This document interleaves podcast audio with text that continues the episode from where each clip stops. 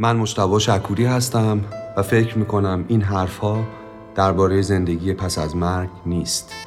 حقیقت واقعی درباره زندگی قبل از مرگ است. درباره اینکه چطور به سی یا شاید پنجاه سالگی برسید بیان که بخواهید تفنگ روی شقیقهتان بگذارید.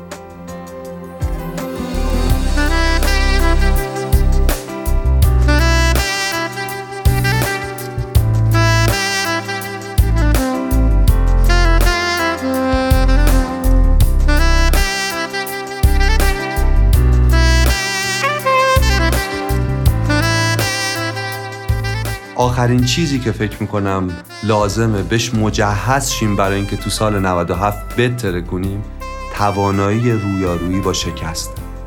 دنیای آگهی بازرگانی نیست. دیدین آگهی بازرگانی رو بچه ها تو گل قلط می‌خورن بعد میان مادرشون خوشحاله چون فلان پودر ماشین لباسشویی رو داره. لباس ها تمیزتر از اول روی بند رخ که چشم انداز طبیعی سبز پشتش قاب گرفته شده تو باد تاپ می‌خورن و همه چی عالی دیدین تبلیغ تون ماهی رو؟ همه خوشحال همه خوشگل توی خونه بزرگ لوکس اشرافی. پدر بزرگ مادر بزرگا همه زنده همه سرحال. هیچ ایزی لایف نبسته هیچ کی قرصای قلب نمی‌خوره. نشستن یه تون ماهی رو باز می‌کنن. مم چه تعمی دوستان دنیای آگهی بازرگانی نیست. گودرای ماشین لباسشویی اونقدر تمیز نمی‌کنن تون ماهی اونقدر خوشمزه نیستن.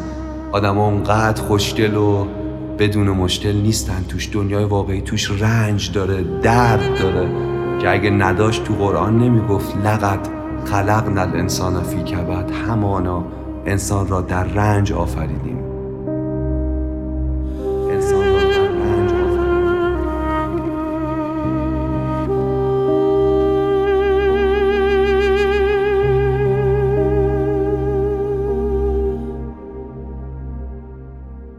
اما سوال مهم اینه که چطور اگر رنجی رخ داد اگه خدای نکرده اگه زبونم لال تو سال 97 مشکلی سوگی از دست دادنی برامون رخ داد چطور چش تو چشمش بدوزیم؟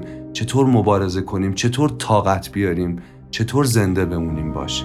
من فکر می‌کنم بزرگترین جواب به این سوال معناه یه افسانه یونانی هست میگه یکی بود یکی نبود. غیر از خدا هیچ کس نبود تو زمانهای قدیم یه نیمه خدا نیمه انسانی به نام سزیف یه گناهی مرتکب شد. خدایان جمع شدن که مجازاتی براش تعیین کنن که هیچ سمت این گناه نره. یکی گفت بزنیم با سائقه نصفش کنیم. گفتن کافی نیست. یه چیز بدتر یه کار خفنتر. یکی گفت ببندیمش به دومه یه اسب اسب و توی بیابون پرخار هی کنیم. بدو رو زمین کشیده شه. اینجوری کشته شه که کسی سمت این کار نره. گفتن کافی نیست یه کار بدتر یه کار بزرگتر. خلاصه اینقدر بحث ادامه پیدا کرد تا با یه نتیجه خدایان از اتاق اومدن بیرون. قرار بود یه سنگ و از شیب یه کوه ببره بالا برسونه به قله. ایستاد پشت سنگ آفتاب داغ میتابید. زنا مردا پیر مردا پیر زنا همه جمع شده بودن. صدای هیاهوی جمعیت. سنگ نه اونقدر بزرگ بود که نتونه تکونش بده نه اونقدر کوچیک بود که راحت بتونه تکونش بده. آروم آروم شیب کوه می‌رفت بالا. سنگ و هل می‌داد شیب کوه می‌رفت بالاتر و بالاتر. خورشید داغ میتابید خیس عرق بود. تمام انرژیش تحلیل رفته بود. چند متری قله. سنگ داشت بر میگشت روش صدای هیاهوی جمعیت. فریادهاشون تمام انرژیشو گذاشت. یک دو سه یه بار دیگه هر چقدر زور داشت گذاشت. سنگ و هل داد رسوند به نوک قله. اما کوه جوری ساخته شده بود که هر بار سنگ به بالاترین نقطش می رسید دوباره قل می خورد و می اومد سر جای اولش. و اون دوباره با همه این تلاشی که گفتیم سنگ و حل می‌داد به نوک کوه و دوباره و دوباره و دوباره. به تکرار محکوم شده بود. به سخت در این چیز دنیا. انگار ما همه همه نسل بشر روی این سیاره رنج به تکرار محکوم شدیم. وقتی هر روز صبح صبحونمون رو می‌خوریم میایم تو این پیاده راه شلوغ گم میشیم کارهای تکراری تا فردا که دوباره صبحونمون رو می‌خوریم و تو این پیاده راه شلوغ گم میشیم و همین جوری داریم تکرارش می‌کنیم. اما سوال مهمی که آلبر کامو می‌پرسه در کتاب افسانه سزیف اینه که چطور میشه از این مجازات همگانی مستحلک کننده وحشتناک فرار کرد. پول، قدرت، جوابای مختلفی آدما به این دادن ولی من فکر می‌کنم و آلبر کامو اینطور فکر می‌کنه که جوابش معناست. معنا. میگه اگه سزیف بدونه که سنگو برای چی داره می‌بره بالای کوه اگه مثلا بالا بردن این سنگ برای این باشه که یه معبد بالای کوه ساخته شه هر چقدر که این کار تکراری باشه چون معنایی داره تحملش راحت تر میشه. سوال مهم اینه معنای زندگی شما چیه؟ دلیل بیدار شدن از خواب برای شما چیه؟ چیزی که باش تحمل می‌کنید. اگه چرایی زندگی رو یافته باشید با هر چگونگی می‌تونید بسازید. و این چرایی گم شده ماست تو رنج. وقتی رنج می‌کشیم و هیچ معنایی نداره برامون اگه معنا بدیم به این رنج اون وقت می‌تونه متفاوت باشه.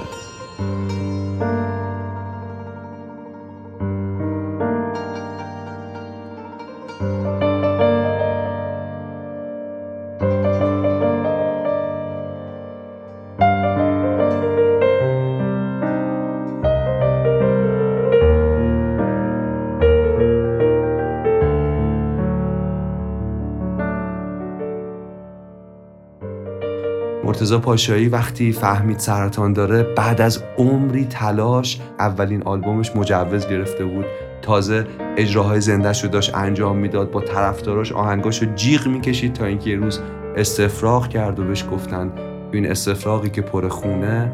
بعد آزمایش انجام بشه تحلیل کردن آزمایش کردن گفتن سرطان دستگاه گوارش و گفتن تا 6 ماه دیگه میمیری. تعریف می‌کرد که من تو این شرایط رسیدم به آخر دنیا. به جایی که احساس کردم چرا به جایی که احساس کردم چرا من چرا بعد این همه مبارزه این اتفاق باید برای من بیفته این همه جنگیدم تا اینجا رسیدم که آخر شیش ماه بعد برم. تعریف می‌کرد که یه روز همه نوتامو پاره کردم گیتارمو خورد کردم نشستم پای لبه پنجره و شروع کردم به گریه کردن. یه ملودی رو با خودم داشتم زمزمه می‌کردم. وسطش به این فکر کردم که چقدر این ملودی خوبه بنویسمش بسازمش. یادم رفت سرطان دارم.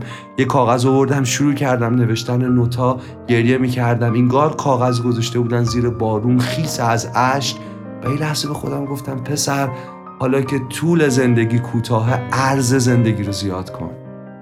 حالا که فقط شیش ماه زنده ای هنجره تو پر از آوازای نخونده شده است.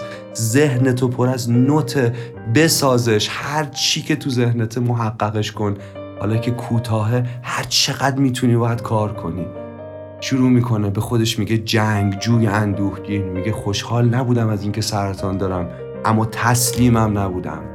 جلوی دنیا دستامو نبرده بودم بالا بگم باشه هرچی تو میگی. یه دلیل پیدا کرده بودم برای مبارزه و شروع کرد به ساختن به خوندن و وقتی از دنیا رفت صدها هزار نفر آهنگاشو با هم جیغ میکشیدن. وقتی از دنیا رفت یه رد پا از خودش رو سیاره رنج باقی گذاشته بود.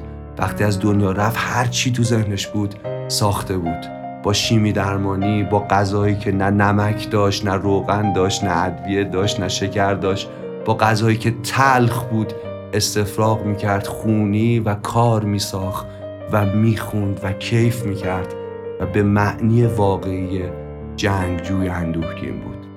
روانشناسی مثبتاندیشی ایرادی داره. به ما میگه فقط باید جنگجو باشی ولی بخشی از توان ما تو مبارزه در دنیا از اندوهگیر میاد جایی که ما میپذیریم.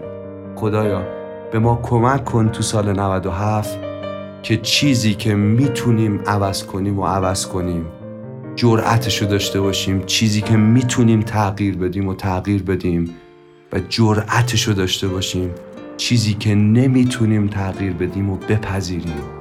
و این اوج خرده